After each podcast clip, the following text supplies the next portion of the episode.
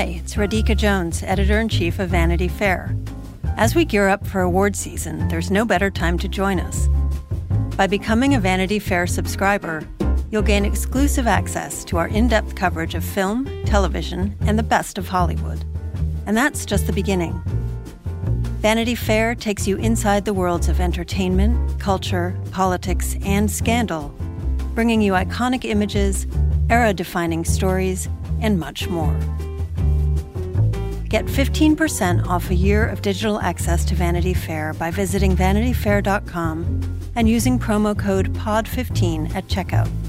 That's vanityfair.com, promo code POD15 for 15% off a full year of insights and exclusive digital access. Subscribe now.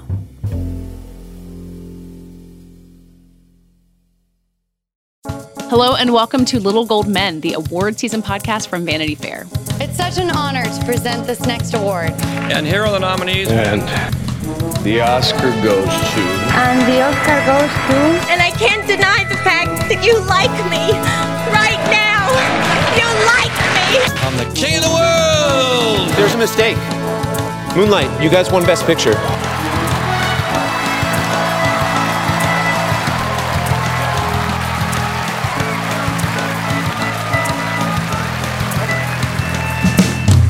I'm Katie Ritchie, the deputy editor of VanityFair.com, and I'm here once again with our chief critic, Richard Lawson. Hello. And joining us this week, uh, once again, we have our TV critic, Sonia Saraiya. Hi. And our LA correspondent, Anthony Breznican. Hello.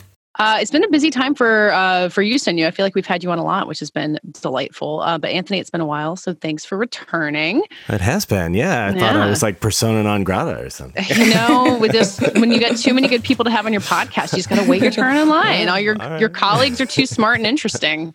They are. Um, they are. so so this week uh, we're going to be continuing our Emmy season interviews. Uh, now the nominations are out, and Richard is going to be talking to Sarah Snook, who you might know better as Shiv Roy on Succession. Um, I'm literally looking forward to that classic fasting experience where someone you think of as American from their TV role turns out to be Australian. Um, so, Richard, you can reveal us all of her Australia secrets. Yeah, um, an interview done in the still of the night because of Australian time. so, it's going to be interesting. We're a global podcast here. Yeah. Um, but then first, uh, we brought in Sonia and Anthony both to talk about Lovecraft Country, which is the new series debuting on HBO this week. Uh, and then Richard and I are also going to talk about a new A24 movie available on Apple called Boys State which won a big prize at Sundance earlier this year. But first, Lovecraft Country. Uh, Sonia, uh, might let you start since your review uh, just went up yesterday. Um, this is kind of a big deal series. It feels like HBO's kind of like big, splashy, effects heavy thing, like, you know, not quite the new Game of Thrones, but maybe in that vein, maybe more like the new Watchmen. Um, how does it kind of live up to that mantle? It's definitely very interesting and very ambitious. I, I, feel like that sounds like so faint, but um, it, really did a lot of it really did remind me of Watchmen. Actually, the first scene is a kind of black and white sort of uh, look. It feels like a old time movie but it turns into a science fiction story. So it, it, very much has a lot of the trappings of Watchmen, where we're looking at racism in America through a historical lens, kind of through a genre lens. But then we have the Lovecraft science fiction. The first scene is um, the main character, Jonathan Majors he's the uh, actor the character's name is atticus freeman and he's like fighting in the trenches. It looks like it's maybe world war one. It turns out it i think it might be korea. And then like a flying saucer lands and like like a, a woman comes down from a beam and her like skin is red. And then they like turn around and cthulhu is there. And like really creepy really big like on the battlefield. And then jackie robinson slices Cthulhu in half with a baseball bat. So it's very like it's pulling from a lot of things, um, and it has, uh, of course, like very deeply referential to H.P. Lovecraft stories.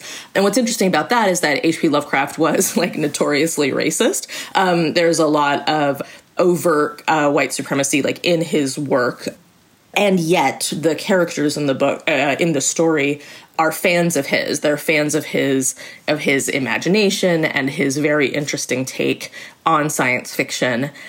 And so all of the stories end up having this very Lovecraftian bent to them, but then they all end up being bent towards the racism in America. Like the horror is always the racism. Like that. That's pretty much what happens in the, in the story.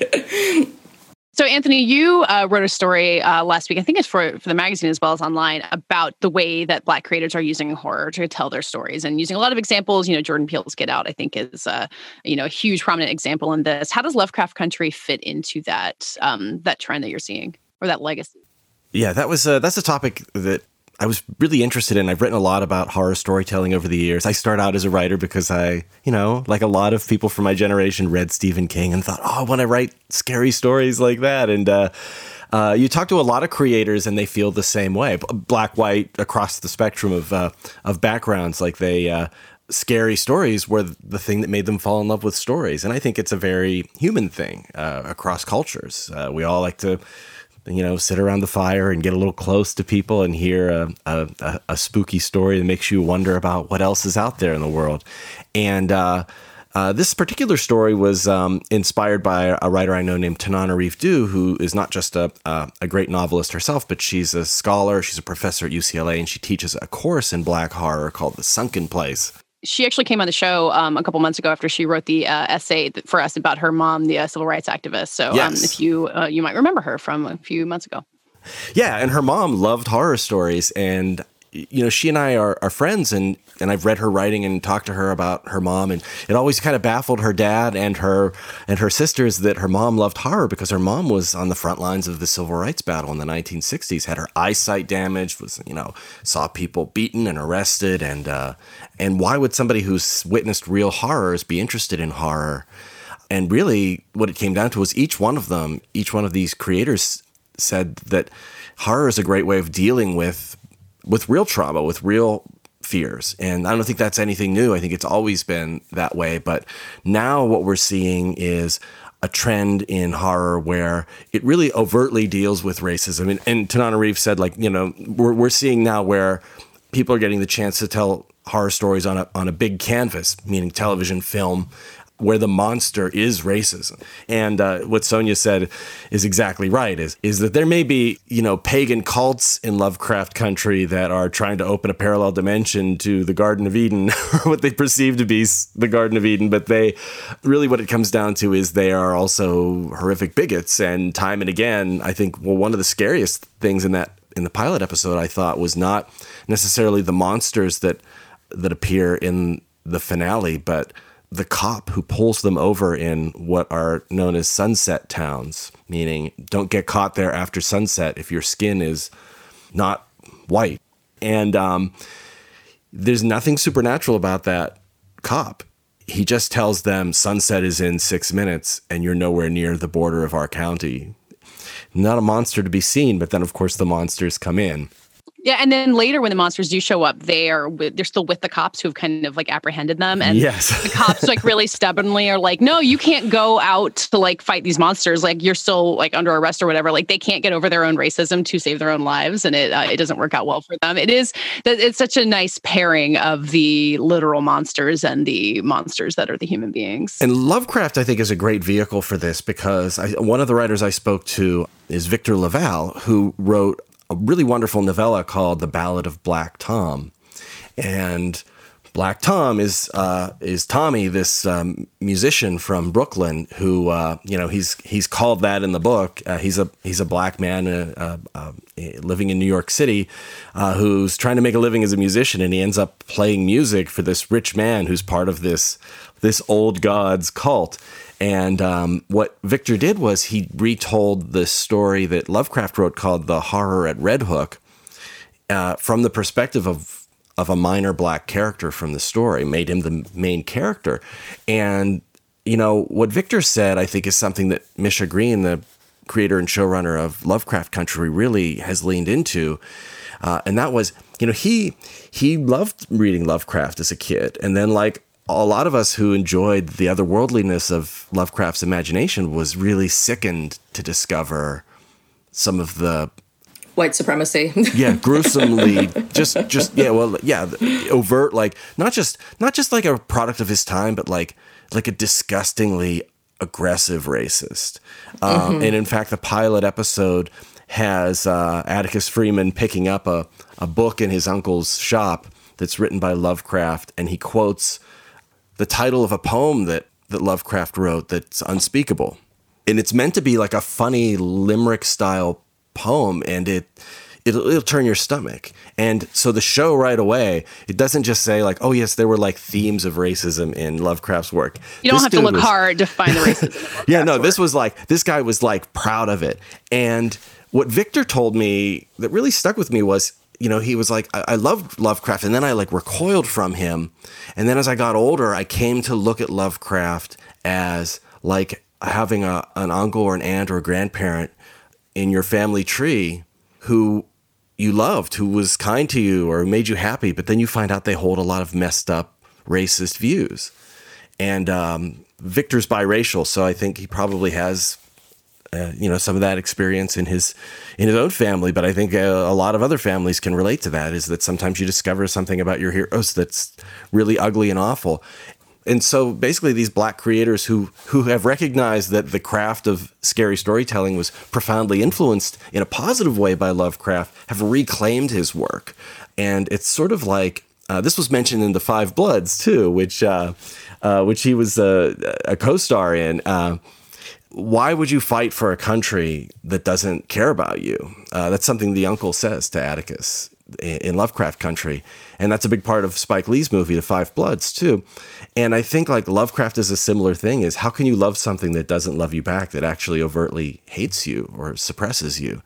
And by reclaiming Lovecraft, I feel like it's a very American story of like, yes, this land was founded on some very awful principles, but like we're here now and it's ours and we're going Yeah. to retake it. And I think that's pretty admirable. I think it's a nice it's a nice way to reclaim something that could be destructive. Well, it feels like that's going to be the project of, you know, so many people like complain about cancel culture and like, you know, uncovering the like horrible beliefs of people who came before us, but like take what they have given to society and like you said, reclaim it, like turn it into something new. Like I I don't know a ton about Lovecraft. I'm not as much of a horror person. So if Lovecraft Country is the way that I'm introduced to, you know, some of the ideas that he had, like that seems kind of the ideal way to do it. Like have it framed through someone who is able to filter it and um take what's good and maybe leave the rest behind. Yeah, and what Victor told me I, uh, was that you know he personally feels a deep connection to Lovecraft storytelling because the thing that made Lovecraft so interesting was this idea of not just that there's a monster in the woods or somebody with an axe who's coming to get you, but that like there are these profound powers that are beyond your imagination that are you can't even fathom what they are and they are aligned against you and Right. There's and- a lot of creeping dread and like psychological weight. Yeah. But also, if you're Yeah. a black man in the 19, what year is this set? Is it like the 1950s? 55. 1950, It's like 55, yeah. You know, Yeah. the fact that he can't get a ride into town on the truck that comes to pick up the bus passengers when the bus breaks down, like, like just everything is against you. You are in constant danger. And so, what Victor uh, Victor LaValle said, who again he wasn't part of uh, Lovecraft Country, but has his own Lovecraft uh, adaptation, was like, yeah, I, I could respond to that. the idea that like everything is against you, and there's no possible way you as a human man or a human woman can defy that. Uh, but you've got to, you've got to face it down anyway. Uh, uh, he's like that. I, I, he's like, I wondered if I could, if I could take that and use that, but but but throw away the the toxicity, or or use it as a criticism of the toxicity. I mean something something that interested me as I because I watched the first five episodes, the five episodes that of the first I think it's the first half of the first season. The pilot episode really struck me as the strongest, partly because it gave us a lot more subtlety. There was a lot more psychological creeping because, I mean, uh, one of my favorite things about it is that uh, the main character, Atticus, his uncle is played by Courtney B. Vance, and um, his uncle creates like a travel guide that's like a safe travel guide for black families that are traveling around America. So it's something it's something that needs to happen, but it's risky for him to go and like collect this information. And they have run-ins with cops in racist towns, and it's scary. And then the show moves into kind of a monster it's almost a monster of the week mode to use that sort of x-files term because every episode has like a new uh, horror kind of trope or horror structure. So there's a haunted house episode the first episode ends up being a cabin in the woods episode. There's like a spooky treasure hunt uh, later on. There's a whole Wolfman plot later on, and um, it's really interesting. Like I found it very exciting, and and uh, it's like there's so much novelty in seeing like a totally different way of approaching this type of horror story where the black characters are central and the horror is racism and they're like finding new and new ways to to uncover and reveal that horror actually but at the same time i it was so difficult to feel as if at the end of one episode it sort of felt like there was oh, okay, and we're kind of back to square one, and now these characters who have just gone through this horrible thing are about to go through a new horrible thing. Mm. And there's there's something where I it, it, I think that it's very intentional that there's this you know, and, and I think there's something legitimate to be said about how the black experience, especially at this point, is just a cavalcade of horrors. And on the other hand, I felt like it almost is a little numbing. It's a little numbing for the for for it was hard for me to to keep a beat on the characters as they kept going through these terrible things. Um, and i think that's not really the point. I mean i think that like it's not as much a character drama as it is kind of an exploration of all of these different types of horror stories. But i think um, I think that's worth noting going into it is that it's a little bit more about exploring and subverting your expectations and kind of playing with these themes than it necessarily is like a prestige drama that has these really like angsty character beats and a lot of development. Yeah. Do you think yeah. it's kind of meta in that way that it's meant to be like like the opening sequence with the with the UFOs and the uh, tentacle mm-hmm. monster Cthulhu, and then uh, Jackie Robinson shows up to slam with a baseball. Like all of that seems very like Fanciful, it seems like maybe. it's meant to be a joke like that it's like we're yes yeah. we realize we're throwing like everything at you and that's what this show is going to be is we're just we're commenting on the pulpiness of it because that's the thing about yeah. Lovecraft too. He was no Henry James, right? There was no like he was no not even Edgar Allan Poe. Like in some ways, his writing was maybe too purple and and uh, and he had good you know uh, interesting ideas about about monsters and creatures like that but but he wasn't exactly respected. He was a weird tales writer. He wasn't writing in anything that was more prestigious than that. And so mm-hmm. they're really leaning into the fact that yeah this would be this would be pulpy. Um, this would be sexual. A lot of those stories were sexualized because that was part of the appeal of them, and um, and this is, and we're also going to just push the boundaries of of maybe good taste. Make it. It's definitely it's definitely intentional. It's mm-hmm. definitely intentional. I mean, and I think that was one of the. I was sort of like, okay, maybe this is just like not really for me. Like, there's there's an element of like fun and like uh, kind of um, what's the word? You're sort of reveling in the horror a little bit. It's campy. But that was a little diff. Right, right, right. But that was difficult for me because the the background of it is horrible, real racism, like horrible, real segregation. Like a- and I'm like, I'm not having fun. But I understand the catharsis of it. Like I understand being like, yes, like show me, show me the, show me, show me how bad it is, and and tear it all apart. Um, so I, I, kind of wanted to like, I, I think it's if you're going to go into watching this, it might be it might be helpful to know that because I was a little, I was a little taken aback. It wasn't quite what I was expecting.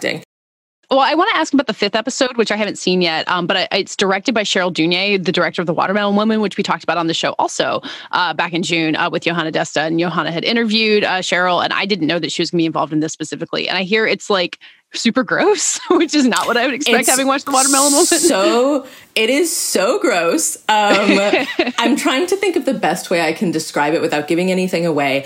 Basically, there are a, few scenes of molting uh, where a human being is molting oh. uh, skin. I, I, yeah, it's super gross. I mean, I, I I was actually one of my favorites of the of the set. So um, Jurnee Smollett Bell is pl- uh, plays a character named Letitia.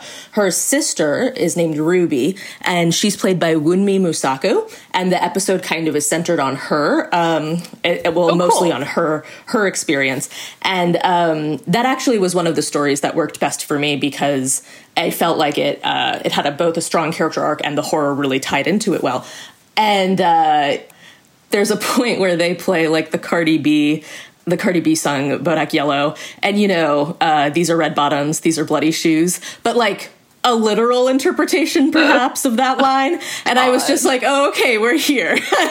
we're, we're doing this. and you know, um, something something just to point out about this, you know, executive produced by Jordan Peele and J.J. Abrams.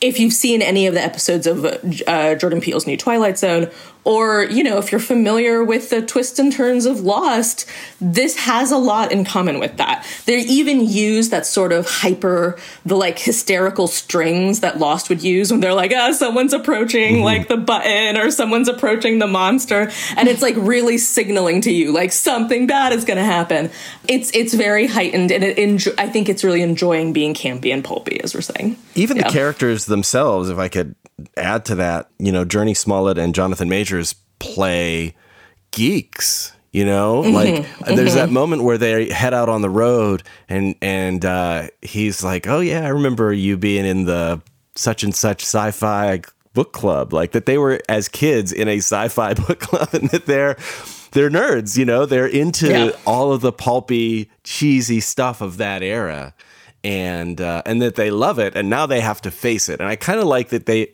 uh, that Misha and I don't know the original novel, but I like that the show at least leans into the idea of these are these are geeks. You know, in some ways, they're, it's a little bit of that like Scream or Buffy the Vampire Slayer uh, approach yeah. where the characters in the story kind of know the tropes of the story they're in, but that helps them kind of solve the puzzle. And um, yeah, and they're very. Uh, they're not just like oh no we're trapped and like like screaming and hysterical and trying to get away. Like they they kind of think ahead of the monsters of the racists of the other of the spirits and creatures. So I, I like i like that they had that that knowledge you know? Richard as someone like me who gets scared off by horror really easily have you been able to handle lovecraft country at all? Um, yeah, I mean, I, what I've seen of it, which is just a couple episodes, like um, you get it's manageable on that front. Um, you know, I think that the the you know the true horror of the show, uh, which you know Sonia and Anthony have already talked about, being you know these very real, pervasive problems of racism inherent to that era and our, our current one.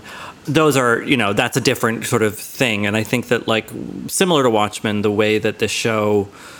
You know, it's a tricky line to walk to ask that something about something so uh, the opposite of this also be entertaining and uh, you know, I think that Get Out being the sort of more the, the, like the real watershed example of that recently.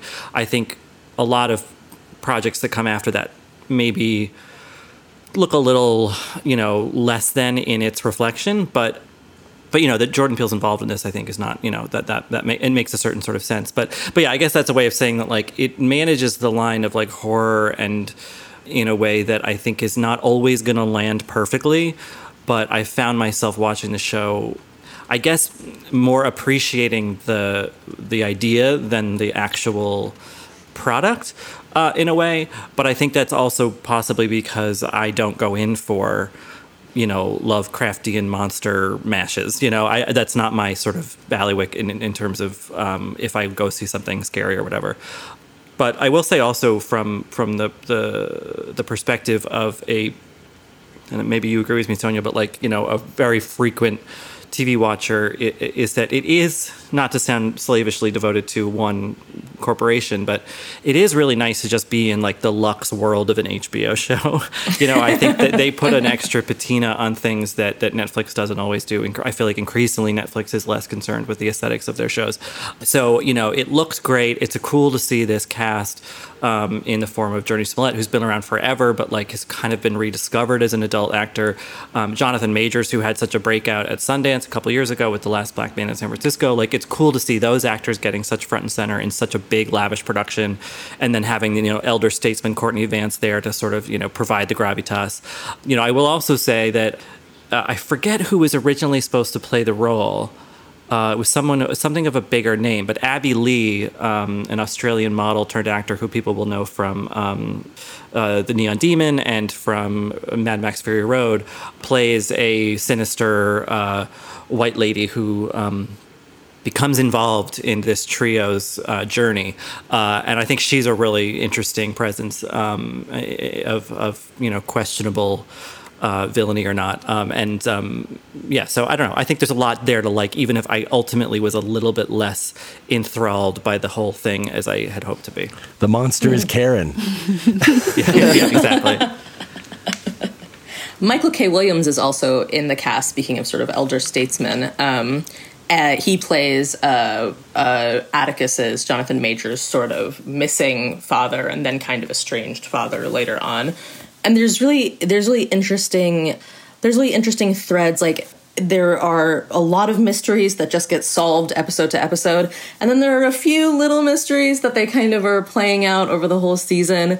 There's this mysterious phone number that he uh, that Atticus calls in Korea at the beginning, and it's like it could not be more lost. There's like a string of numbers that he says like into the phone. I'm like, all right, I like, I'm really excited. Uh, I mean, I mean, it's always exciting to see the legacy of these sh- uh, of these previous shows, and I think fans who are excited about puzzles will will have a lot to latch on to with this. It feel, um, doesn't it feel like less than a puzzle though to you in some ways? Like one of the things that I found really challenging about Watchmen was you watch that first episode of Watchmen and you go. What's this about? Like, what is happening here? and it's not until you get about halfway through that series that you even start to kind right. of figure out, like, what is what is this character? It's a real slow like, build. Yeah. But but, yeah. but but almost like deliberately baffling. Like it does not give you a lot of exposition. It plunges you into this world. Mm-hmm. And I th- I feel like Lovecraft Country, at least in these first episodes, it's like there are these longer term mysteries, but we're also just going to give you a couple of satisfying meals to close out, like finish your plate on this and then move on to the next thing. And like um, yeah, I was actually a little surprised in the second episode, like how much they revealed. I was like, oh, these could have been some season long mysteries, but you just told us a yeah. bunch of stuff, like right off the bat. Um, no, it is interesting. The pacing, I would say, I struggled a little bit with the pacing because it does seem like it's a little erratic. Um, it's a little like we're going to give you a bunch of backstory and then we're just to kind of hit a reset button for the next episode and it's and, and it's it's kind of interesting. I mean, it's it's an interesting way to do it. I have to say, like, I even though it didn't work for me at every moment, I was like, I really need to see what happens next because it kept surprising me. It was very intriguing. I love. I mean, I love the ambition. So even when it didn't necessarily fit with my uh you know i'm i'm also like a complete horror weenie i can't i can't handle stuff like the gore in the fifth episode i was like i cannot i can't do this i had to like turn away from the screen sometimes but i was so the ideas are really interesting so even if it doesn't necessarily work for me in kind of a visceral way i found myself very curious about where it was all going to go Maybe we'll have to check in once we've uh, seen all the entire season to find out where it goes. Uh, when I, I, assume it's a ten episode season in the uh, in the standard HBO, yes. HBO way. Yep, ten episodes. Uh, well, speaking of horror, or maybe not quite horror, there is a really different uh, thing to watch out there a documentary called Boy State. That, uh, Richard, when we were talking about it before, you described it in the very beginning as a horror movie. Uh, and I kind of understand why. Mm-hmm. It's about this like summer program run by the American Legion.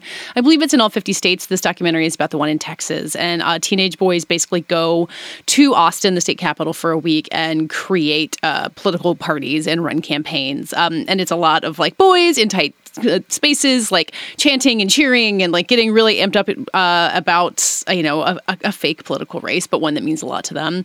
Um, I saw a lot of people describe it as a horror movie, but I found it overall so like endearing and interesting to get a glimpse into these kids' lives. But um, but Richard, I think you maybe you saw more of the balance of that. This is both uh, uplifting and terrifying at the same time. Yeah, I mean, in, in the review that I filed, which probably gets into like you know TMI territory. Um, I kind of linked two things. Like one, the sort of broader horror at you know this kind of origin story of Trumpism in teenage boys, but also it just reminded me of the week, two summers in a row that I spent uh, at uh, my own sleepaway camp experience as a 14 year old not out of the closet, you know, sort of shy, unathletic kid at a sports camp. Um, I was horrified, like routinely, and it was terrible to see, from my perspective, this complete like free reign for like nation aggro male dominant behavior lord of the fliesy kind of stuff uh, just like playing out in real time and, and sort of you know that i was then subject to. So it, it dredged up a lot of those um, gnarly memories from my own past. But i think the way that that feeling of these teenage boys you know out of their homes, feeling, I think, this first, you know, at that age, 16, 17, like some agency in the world beyond that of their parents. The way they choose to exercise that is not necessarily their fault. It's the way that a lot of them have been socialized, but like it's aggressive. It's you know there is there is no lens allowed allowed for anything that is not cis and heterosexual, and there's also little room left for um, boys who are uh, you know not white. Um, there are two prominent characters in the film who are um, people of color, but I I think the way we see them marginalized in their own experience in, in that camp is also very telling. So I, I, didn't I didn't find anything warming about it beyond a couple people and a couple moments. But I think that's okay. The documentary does not need to embrace us uh, to make us feel better about the future of civics in this country. I think it was just saying like you know, this is an extreme example because this is a camp that not everyone goes to, and the people who want to go to it have, you know, they're, you know, like it's a kind of like the Yelp review thing. Like the only people who are motivated to review something on Yelp are the people who are angry at it, at wherever they went, or the product they use. Whereas, you know, I think in this camp, it's like this is not actually a sampling of like the political mind of an entire generation of, of teenage boys. It's actually just the people who want to go to this thing in Texas. I mean, I think I was expecting a lot more of what you're describing of kind of this like agro male world. Like it's a Texas political camp. Like I think the kids in the film describe it as being conservative. But those two characters who you're talking, or people who you're talking about, um, Renee and Steven, who are the you know most prominent non-white characters, I feel like they just they gave me so much hope in terms of like you expect it to be one thing, but like Renee gets elected to be the party chair, and then Steven has this run for governor that goes way further than I definitely expected when the the film started.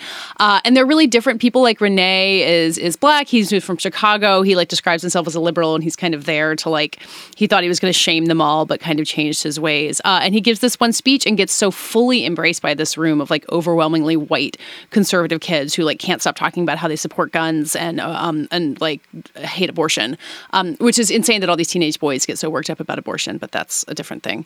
And then Steven is this like you know kind of quiet kid and he wants to go and he wants to talk everybody and like forge this connection and that really connects with them too. And it didn't make me think like oh wow one person can really change something. Like the levels of success for them really varies. But it made me see the layers in all of the other kids. Like there's this other one robert who's a super privileged like you know very like taylor kitchen friday night lights looking kid.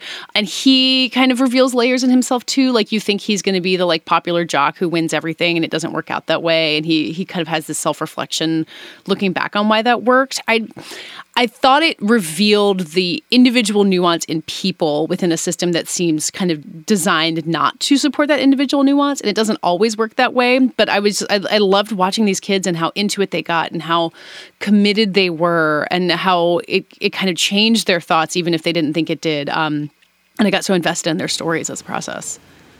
Yeah, I mean, I think that that's the thing that it's important to stress. Uh, you know, even if you're someone like me who's criticizing the world of the movie, is that, you know, these kids are on the line of of culpability, right? Where they're young enough that it's like they're not bad people. They they clearly have osmosed this some of this thinking from you know, whether it's you know stuff I agree with or not from from other sources, other places. Also lived experience, of course you know, there's one scene where briefly where a character who is very politically savvy and, and, and, and is making his way forward in the camp uh, is described in, in, odd terms by another camper as you know people say he's he's like Ben Shapiro yeah. and he says that in the most complimentary of ways yeah. and my head exploded because I, I, was like I there are teenage people who know a know who Ben Shapiro is and b like him yeah. but of course there are because he's on YouTube and everything and and so I think the movie is more a study of the profound effects that you know quote unquote grown up political discourse, which is a generous term for what we have,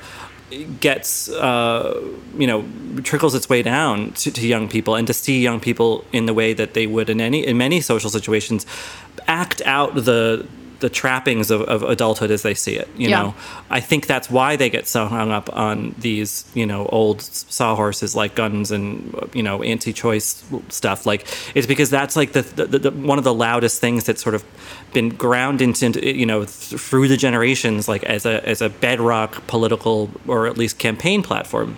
So I think the movie is more despairing about our political process and, uh, and, and things like that than it is about these individual kids. I yeah. think the movie would be super cynical if it was like anti the kids, you know?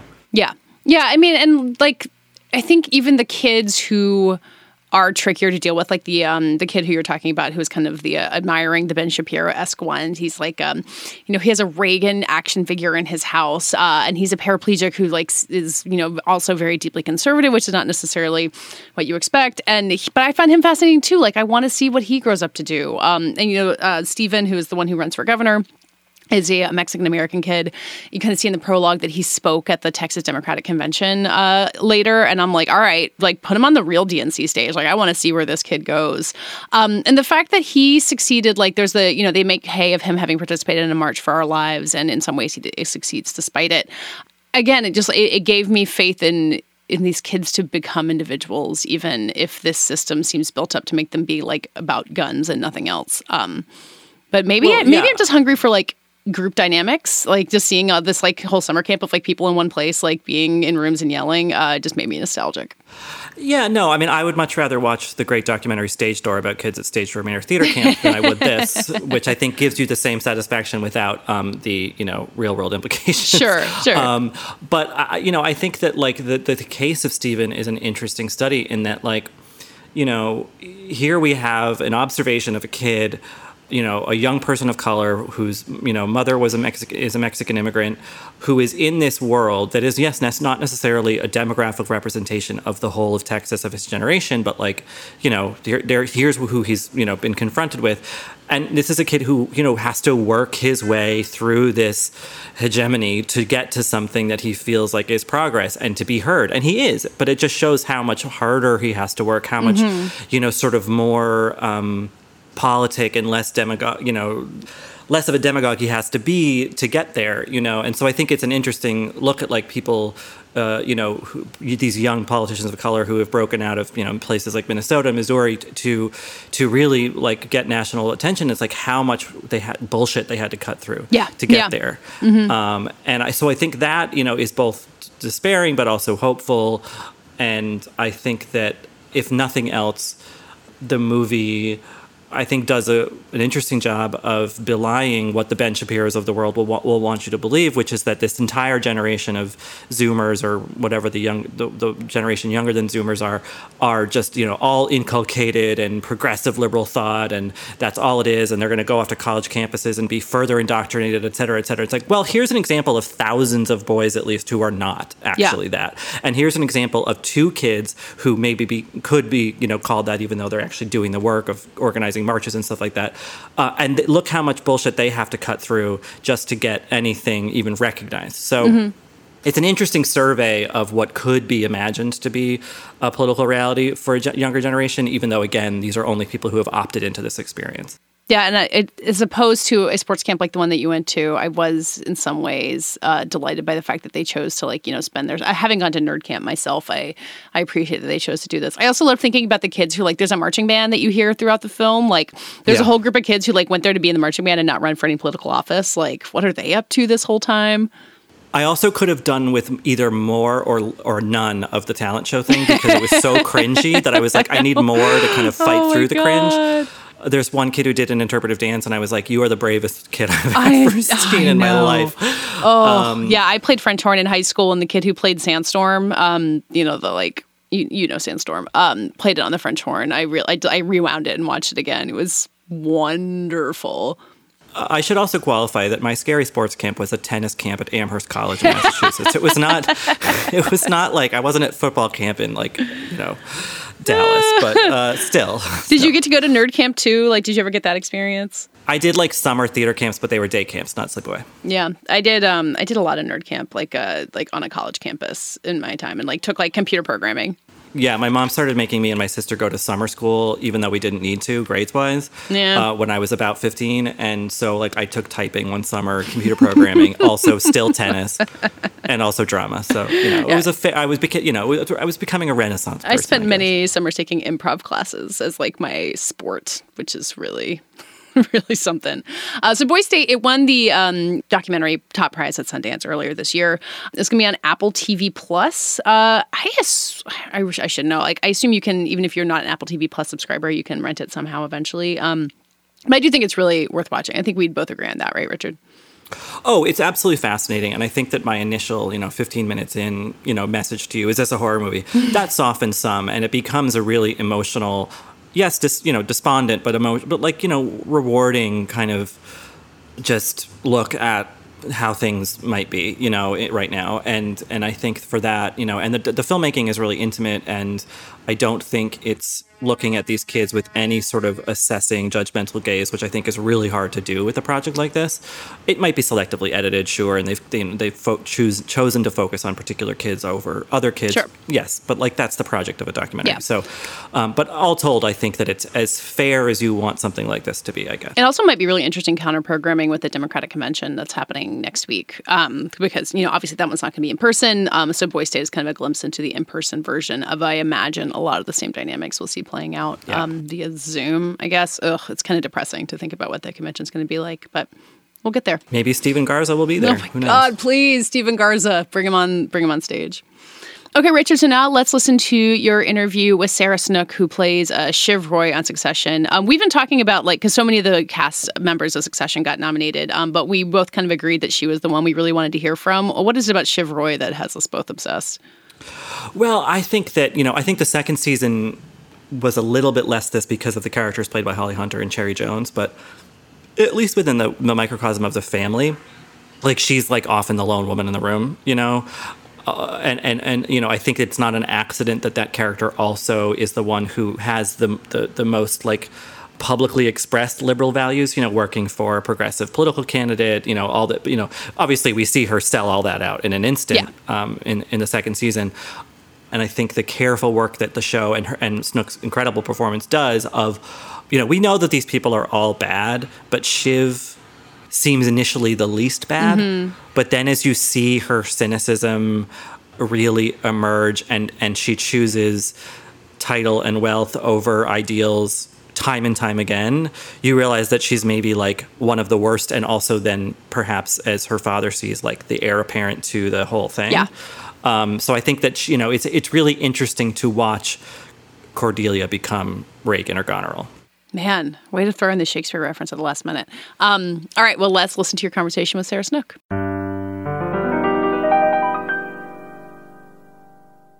Well, I have the distinct pleasure uh, right now of being on the line from, I think, geographically the other side of the planet in Australia with one of the most beguiling stars of Succession, uh, the great Sarah Snook. Sarah, thank you for doing this. I know it's a weird space and time kind of thing.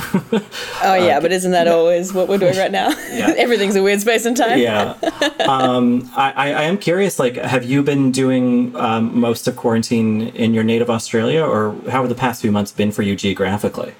I have been in Australia since uh, February. Actually, Oh, I came nice. back to Australia to meet some um, to meet up with my friends and family just before we were due to go back shooting, and uh, then the whole thing happened, and I got stuck here. So I yeah just have a suitcase of summer clothes, but um, winter set in, and um, I'm still yeah twiddling my thumbs, wondering when I'll go back to work. Yeah. Well, it's my understanding that there is sort of a plan now, right? I mean, in terms of, of when shooting could tentatively start for season three, is that right? Yeah, they're they're looking looking to begin, you know, hopefully before the end of the year. But I think it's a moving target, really, as as everything uh, seems to be with everything at the moment. you know, nothing. Those goalposts keep moving.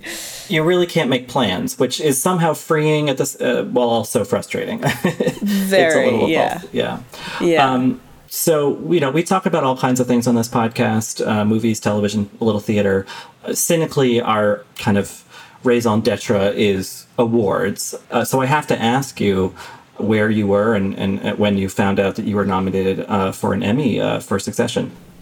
Oh, I I'm I'm in lockdown at the moment in Melbourne. In a in a total lockdown. We can only leave our homes for an hour of exercise a day or to go grocery shopping.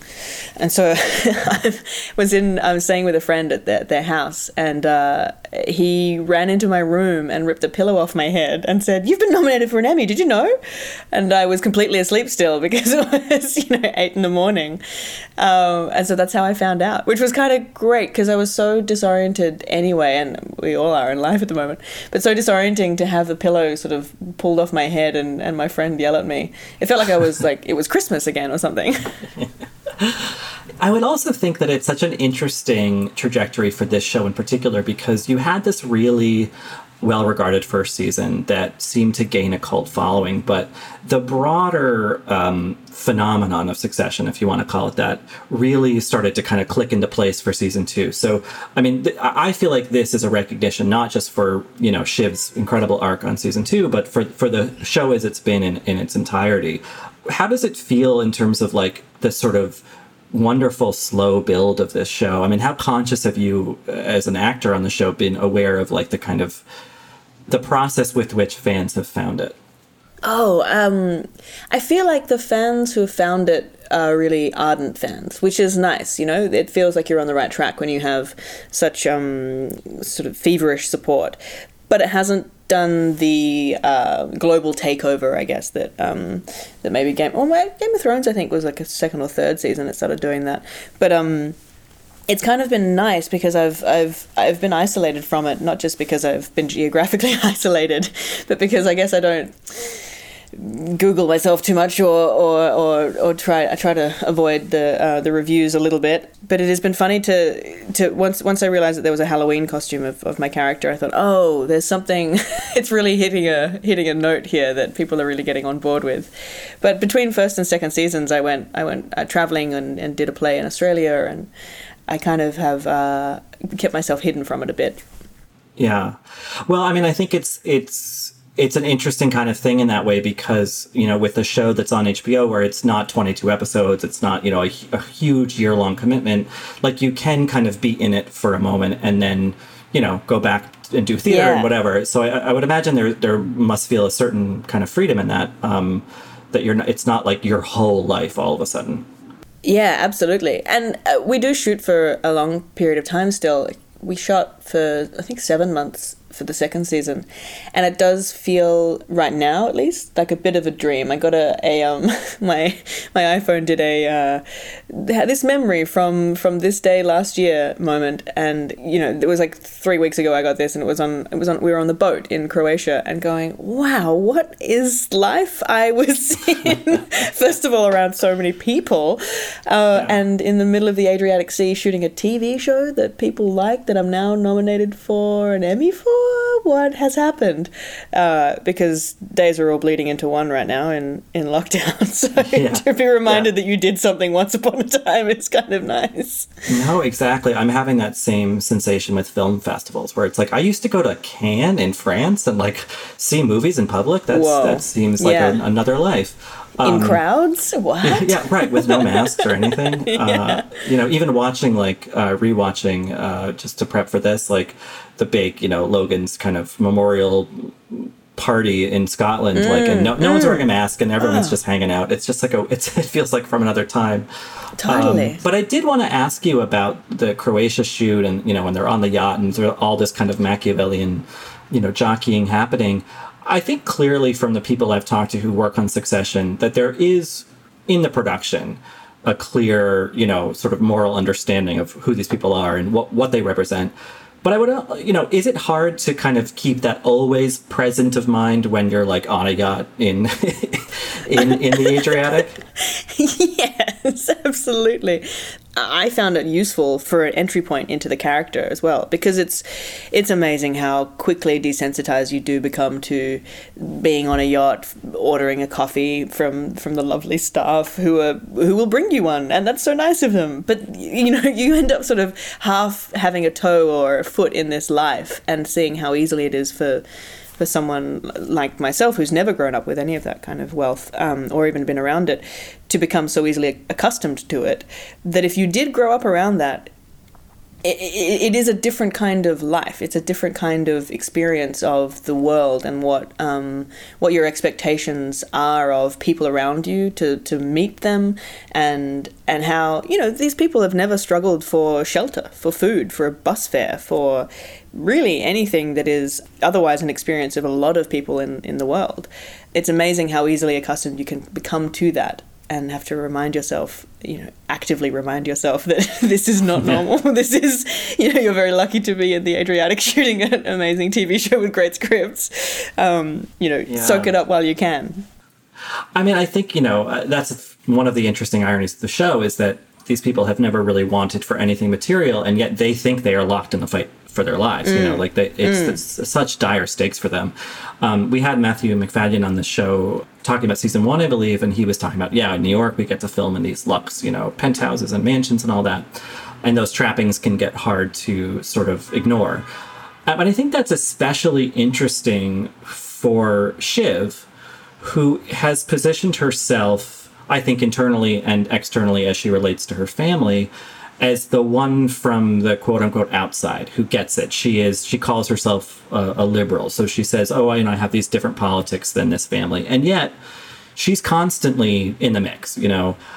Uh, and so I'm curious from your perspective in playing this really complicated character in terms of her motivation and her morality, like, what do you think that Shiv wants ultimately? And I'm thinking especially, you know, of the arc of season two, which starts with her getting this kind of pat on the shoulder from her father that's you know what they're all jockeying for and then ends with her in a much more ambiguous place like how did you see her sort of motivational arc uh, over season two Yeah, I think it's, a good question about what does she want.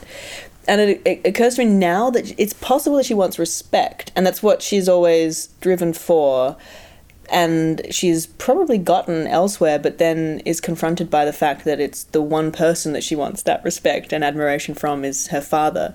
And so being offered the um, the head of the company in the way that he does is so um, blindsiding for her that she can't help but expose that that you know childlike almost vulnerability that that was the, what she wanted all along. And then and then it quickly unravels and she loses that um, that access to the seeming respect from her father that she would have gained had she been you know the, the head of the company. I think uh, in, in some ways getting the nod is is great but the real challenge would be for Shiv if she ever had been given the, opportunity to to run the company that's where the real um, the real work comes in and I don't know whether she'd I, I'd like to think that she'd be capable, but I don't know whether she she would be. She's really got a um, a tricky what are the row to hoe. I think even Tom says that in the show, um, where she's um she's she's purple in a way. She's got to remain sort of liberal, left and right, and and be very centrist right down the middle. But it'd be hard in that in that what the dynamic is in the company as well as her public facing outside of and what she wants as a person outside of the company. It'd be hard to make meet make those two meet. Yeah, I mean, I think that's the dichotomy that all of the Roy children face, which is that they all want this thing because it's been sort of vaguely dangled before them, but none of them really seem suited to actually do it. Do you play Shiv with that kind of knowledge of like, yeah, I want this, but I don't know that I could actually carry it through? Or do you think that she really is convinced that she can, she's the one to do it? I think for, for dramatic purposes, I think she has to be convinced that she's the one to do it, and again be uh, blindsided by her possible inability to, to do it. I even as Sarah have, have been convinced that she could definitely run the company and definitely do a good job of it. But then as season two went on, really double double took there and thought, well, maybe maybe she couldn't, and it's kind of more interesting if she couldn't. I think, um, but we'll see. We'll see if she gets that opportunity. Uh, Yeah, I mean, I wanted to ask you about that. About in terms of like, you know, you're you're one actor playing one character. You're in an ensemble, one of the best on on television in recent memory, I think, and and yet you are again one one person. Do your sympathies lie with her? I mean, are you rooting for her more than uh, the her other siblings or other characters in the show? Uh, yes, in that I I like you know you have to you have to root for your own character even if Right. if they're ostensibly evil. But uh, as Sarah, I'm I'm rooting for the more interesting storylines, and and I, you know, we're we're sort of blessed with such wonderful writers that we we get um, the opportunity to have challenging plots and and and dialogue and and anything that can kind of enrich something that is um, that is so fun already. You know, we've got, as you said, we've got a great ensemble, we've great chemistry with the cast. Anything that kind of does something to subvert what you think is going to be the norm is a lot of fun to play. So, I just yeah, whatever's more interesting, really, for me. Yeah, no, and I think that one of those really interesting developments uh, for Shiv, and, and really one of the kind of, I don't know, kind of set pieces of the whole season two is this really complex and sort of shattering scene that she has with a woman who is going to come forward in congressional Mm. hearings to talk about uh, sexual abuse that she suffered uh, in, in, the you know the Waystar Royco cruise ship line, and and um, and Shiv goes as a kind of mercenary for her family, but also I, don't know. It's a really complex conversation that they have, where she's basically, I think, you know, it seems like she's alluding to things we saw in the United States with Christine Blasey Ford speaking out against Brett Kavanaugh at his um, mm. um, Supreme Court confirmation hearings. Can you tell me a little bit about the process of preparing for that little, you know, episode arc of Shiv's, and and and what conversations there were uh, between yourself and directors and writers about how to pitch that in, in the tone that we en- ended up seeing uh, on screen? Yeah, I, it's she does do something quite cunning and and Machiavellian and and really, I mean, probably legal legal to be honest, but um, but she's never she never lies. She's never untruthful. I think um, to Kira, and and I think she's she's being honest when she says she wants to go in and, and clean the whole place up. She really does. She wants to go in and, and, and strip it bare and get rid of the toxic masculinity and the and the saying one thing but doing another um, in terms of diversity. I think she does want to change Waystar. I think that's. Um, aspirational, and I don't know whether she'd be able to do it. I think that's a you know Waystar's a, a Titanic ship to try to have to turn. You know, in, in, in the process of, of talking about it before we started shooting, Mark, the director, Mylod, Mark Mylod, um, you know, mentioned things like the scene at the end of The Godfather with with Sonny Corleone and and how he's encouraging his brother-in-law to to be honest, and then once he is the honest, you know, gets gets what he needs and you know knocks him off that I think he's not lying there. He's being honest to him, but it's for his own purposes, and you, sort of have to be, uh, you know, there's something devious about that interestingly, I thought it was funny that he did something very similar to telling uh, Jeremy uh, a similar sort of reference to lean on. It was the was the Godfather and, and Pacino's um, performance in that that then Kendall does for, for season for season um, two finale, and I think that's even that's quite kind of interesting as well. It feels very Succession, very kind of Roy move for, for Mark to have made by accident. Yeah. Well, yeah, and that whole dynamic. I mean, it, it, it can be, I think for someone like myself who you know i'm close to my parents and my sister but i don't have this kind of intense familial devotion that these people are really willing to like mm. tear down most of the world just to kind of keep this you know familial machine running yeah i, I would imagine that, that that hinges to play that so crucially on the dynamic with your other you know your fellow actors who are playing your siblings and your father and your stepmother and how much work goes into creating that bond before they call action? I mean, is is, is there like a lot of prep work together time, or is it all just because you know the scripts are what they are that you can just make it happen in front of the camera? Yeah, it's been a it's been a kind of surprisingly easy ride in creating a, a good fi- family dynamic. I think part of it is good casting in in the milieu sort of thing. I think there's like a, a good gr- group dynamic in that sense. The relationships that that have been formed off screen, there's a reflection of that, I guess, on camera. But the um the much nicer, kinder, hopefully a little more um gentler way we don't necessarily do rehearsals or prep off camera unless unless we needed to. I think you know, most of us are, are, willing to if, if the other if someone else asked, you know, can we run this scene or anything like that before before we shoot it, you know, a day or two before. But yeah, I, I, I you know, it's a it's a great company to go to work with. I think, yeah. Yeah, I mean, and, and I think that what's so crucial to that dynamic is that you really believe that you know every character feels that they're the best fit for the for the future of the thing. And I, I don't know. I, I guess I wonder then if you have any. Do you have any sense of like where Shiv should be? Like, is this is the only track that she kind of knows to pursue. But like in your in your sort of like protection of the character or affection for the character, do you think that there's another alternative for her that would suit her better? Yeah, I mean, maybe if she had continued with the um, the, the sort of the political line mm-hmm. as she'd become reasonably successful in that, and and it seemed to give her work satisfaction. I think she was happy in that she was successful.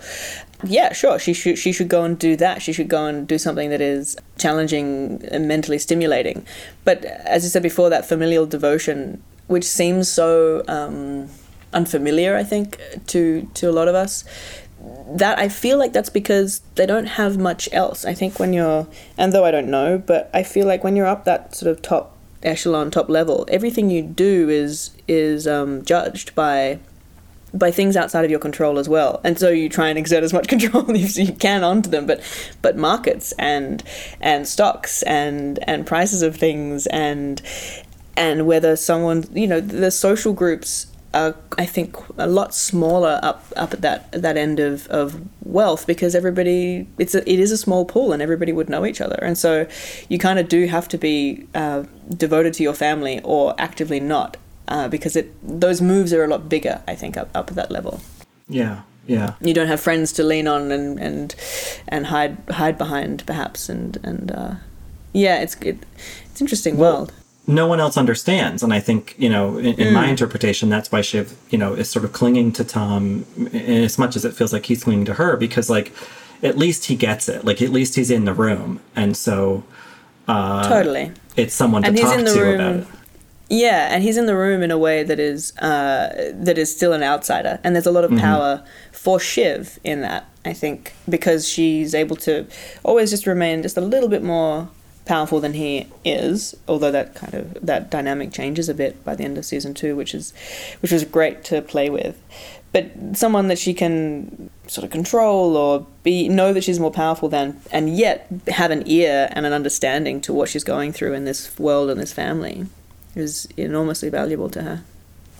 Well, speaking of the world, um, we are both citizens of it, uh, and I'm curious, like, as you make this show, it's obviously it's not like ripped from the headlines, Law and Order style, but it is gesturing toward real life things. I mean, some argue that it's about a real life family, partly from Australia. Like, um, how much has being a part of this project?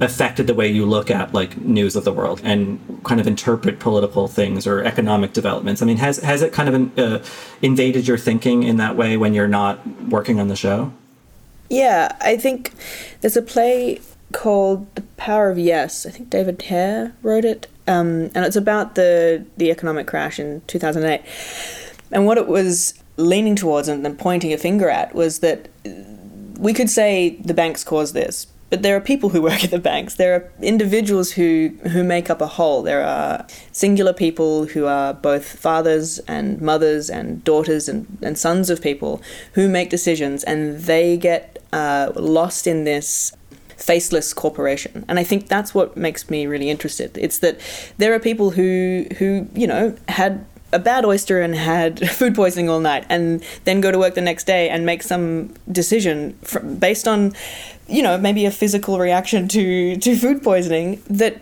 destroys lives down the ladder in, enormously. I think I think what we're what we're discovering or what I what I really love discovering in, in, in succession is that each of these uh, huge decisions that have economic um, reverberations are made by people who are just like you and me, who are, have the same vulnerabilities and have the same uh, fears and anxieties and overslept or underslept or something like that. You know, just fundamentally they're people. Uh, it, it's kind of bizarre to think that they could have so much power or should have so much power, and yet they do, and we always have. We, have sort of lived with this, you know, all, always throughout history, but something about the reach that we now have as individuals for power globally through the internet and through international markets. And I think that's an interesting world to explore. Do you feel like it's like galvanized you toward any sort of new thinking about about these kind of economic realities of our world um, being a part of this, or it, it, like you know because I, I think that some actors I've spoken to who are doing things that are either overtly political or sort of politics or sort of the undercurrent of it, which I think kind of Succession is. Um, mm. Do you feel like it's it's actually affected um, your own sort of I don't know ideological view of the world, or, or, or has it addressed or, or shine shine a light on new problems that that, that you had sort of? Yeah, yes and no. I, I I've always believed that money doesn't probably doesn't make you happy, and I think that's definitely true. I think.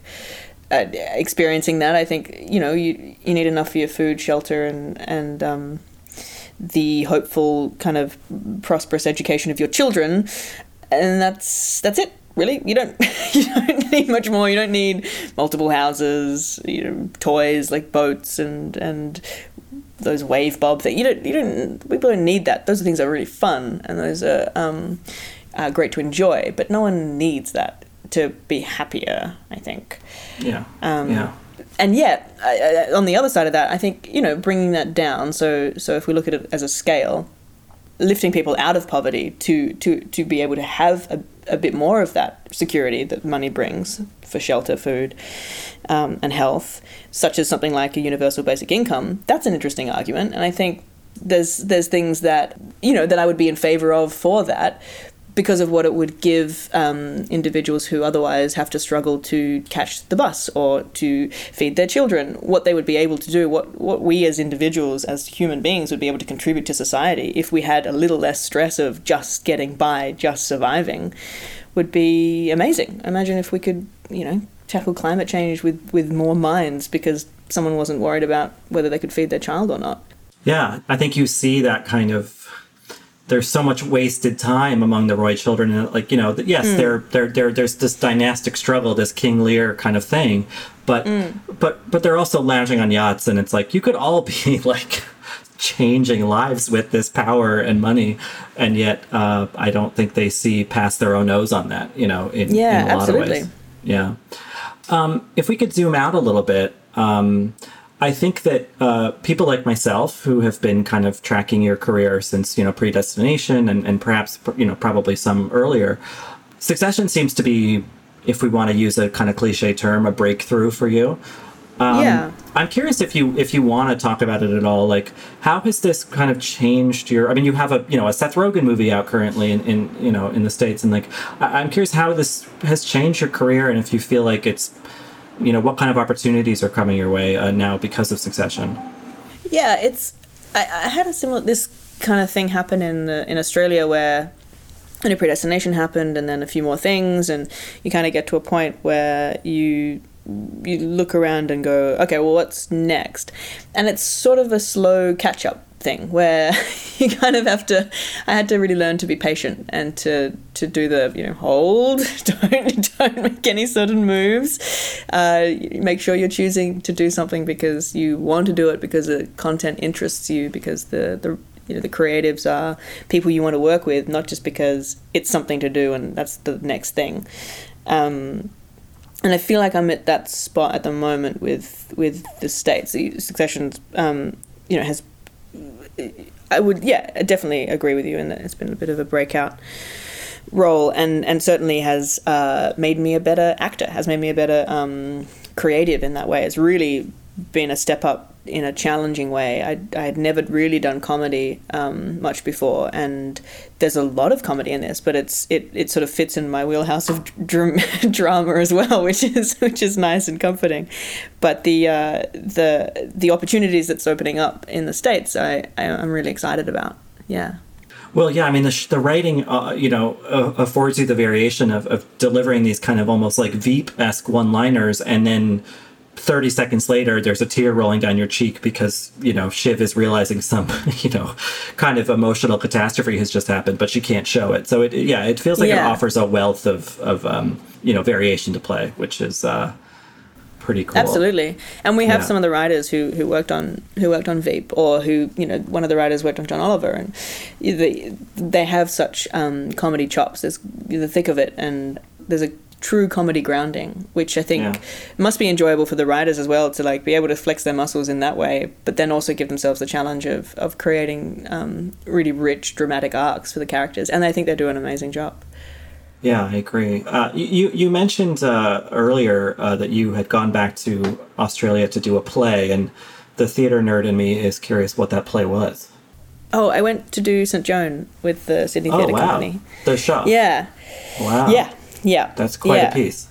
It was, and we, it was three. I mean, the show is three and a half hours, I think, long totally. Um, and then we cut it down to an hour and a half, um, which was quite the uh, mission and also added in some things. Like it was it, it, where usually i would hear that and go oh that sounds like it was a real dog's breakfast. I think it actually ended up ended up working and and what we were trying to do was serve the character of joan trying to re-centralize her in her own story. Because if you read it as it stands now, the original text, she's not in it that much. There's a lot of men bloviating around her, and she just has to stand and take it. Um, Yeah. She's got some great monologues, but we, yeah, we wanted to see more of how she felt as that teenager through through that um, journey of her life. And she's an extraordinary person. She's she's she was a real person. It's amazing what she did. And and that play is so. I saw a production in New York, um, uh, off off Broadway, that was I think three actors doing the whole thing. What? Just sort of all, yeah. It was it was actually really incredible. Um, but it- but it it it it it, it, makes you realize what a what a dexterous uh, kind of linguist uh, Shaw was. You Mm. know, because it's Mm. also funny. Like Succession is funny. It, it has a dark You're sort of right, yeah. propulsive humor to it. So I, I feel like there's a there's something vaguely thematically connective between doing St. Joan and, and, and Succession in some way. Yeah, absolutely. That definitely. I, I felt that when we were Yeah. doing it, in that um, you got these people of power and these men in power making decisions about others uh, and feeling that they have the right to, and doing it in such a kind of casual way and for for principles in a way, not thinking about the life that that person has and not thinking about the human side necessarily. It's um, Yeah. it's this very principled, uh, it's very cerebral rather than emotional uh, arguments that they make. Well, I hate to put it in these terms, but you have this, you know, somewhat older stateswoman in Cate Blanchett who is, you know, became a, a huge international movie star and then went back and ran the Sydney Theatre Company for, I think, what, the better part of a decade. Um, and, and so I've interviewed her before, and you know, theater has always been such a grounding force in her um, creative career. Um, I'm curious, like, does that does it does it seem to function for you in the same way that like that's a that's a place you'll always want to return to um, when when you have the opportunity? Oh, absolutely. I, it's. I feel like theater is like the gym in a way. You you kind of, it's a workout. You've got to be um, present and available and thinking three or four steps ahead, and also be in the moment, experiencing what you're what you're being given by your um by your co-star on stage. And and then when the audience is there it's another character. And I, I yeah love the theater it was it's what I grew up with and grew up doing. And I went to the theater drama school. And and whenever I have the opportunity to get back I, I try and take it. Absolutely Well, when New York is ready, you should come do something here because I would I would love to see it. Oh, I don't know if I have love the uh, bandwidth to fly to Australia. Maybe I do. I don't know. I can figure it out. it's pretty Um, far yeah, it, I, and I'm not a good flyer, so you know. But something that we're asking a lot of people that we interviewed during this uh, era of our lives is, you know, aside from work and doing interviews like this, like uh, you're home, you're watching something. What's the what kind of stuff have you gravitated toward, just as a you know, kind of on the couch consumer of of things? Do you know, strangely, I've been rewatching things. I've got so many things to watch that I want to begin, but I've been rewatching things like like Fleabag and Pen Fifteen and Euphoria.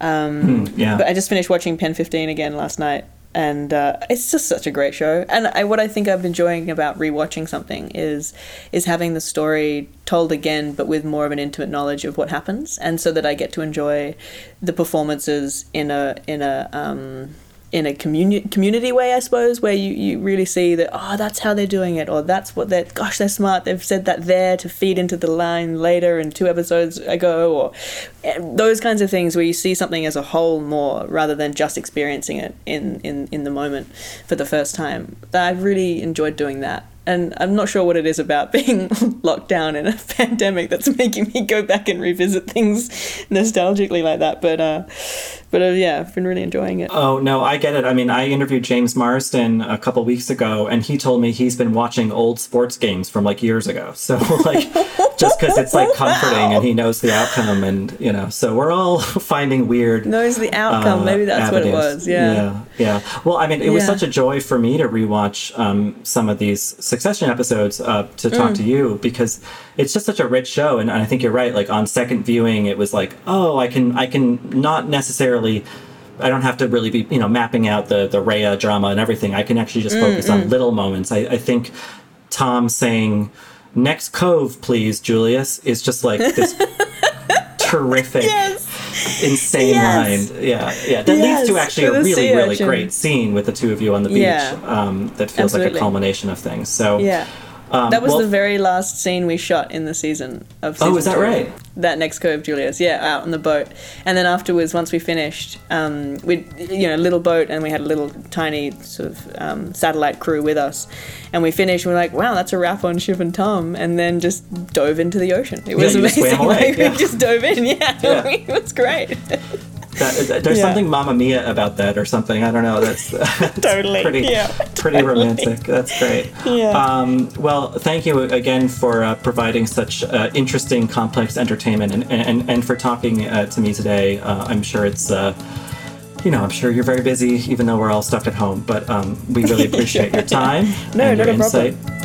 Yeah, and no, uh, yeah, hope to talk to you about season three sometime. Yeah, that'd be great. Yeah. All right. Thank you so much, Sarah. Thank you. That does it for this week's podcast. We will be back next week. Uh, in the meantime, you can find us all at vanityfair.com. You can read Sonia's review of Lovecraft Country. You can read Richard's review of Boys State. You can read Anthony's piece about black horror filmmakers um, and lots of other stuff. You can find us on Twitter at Little Gold Men and on our own. Um, Sonia is at Sonia Saraiya. Anthony is at Breznican. I'm at Katey Rich and Richard. rilaws? This episode was edited and produced by Brett Fuchs, and this week's award for the best description of our Twitter feeds in 2020 goes to Sonia Saraiya. It's almost a monster of the week.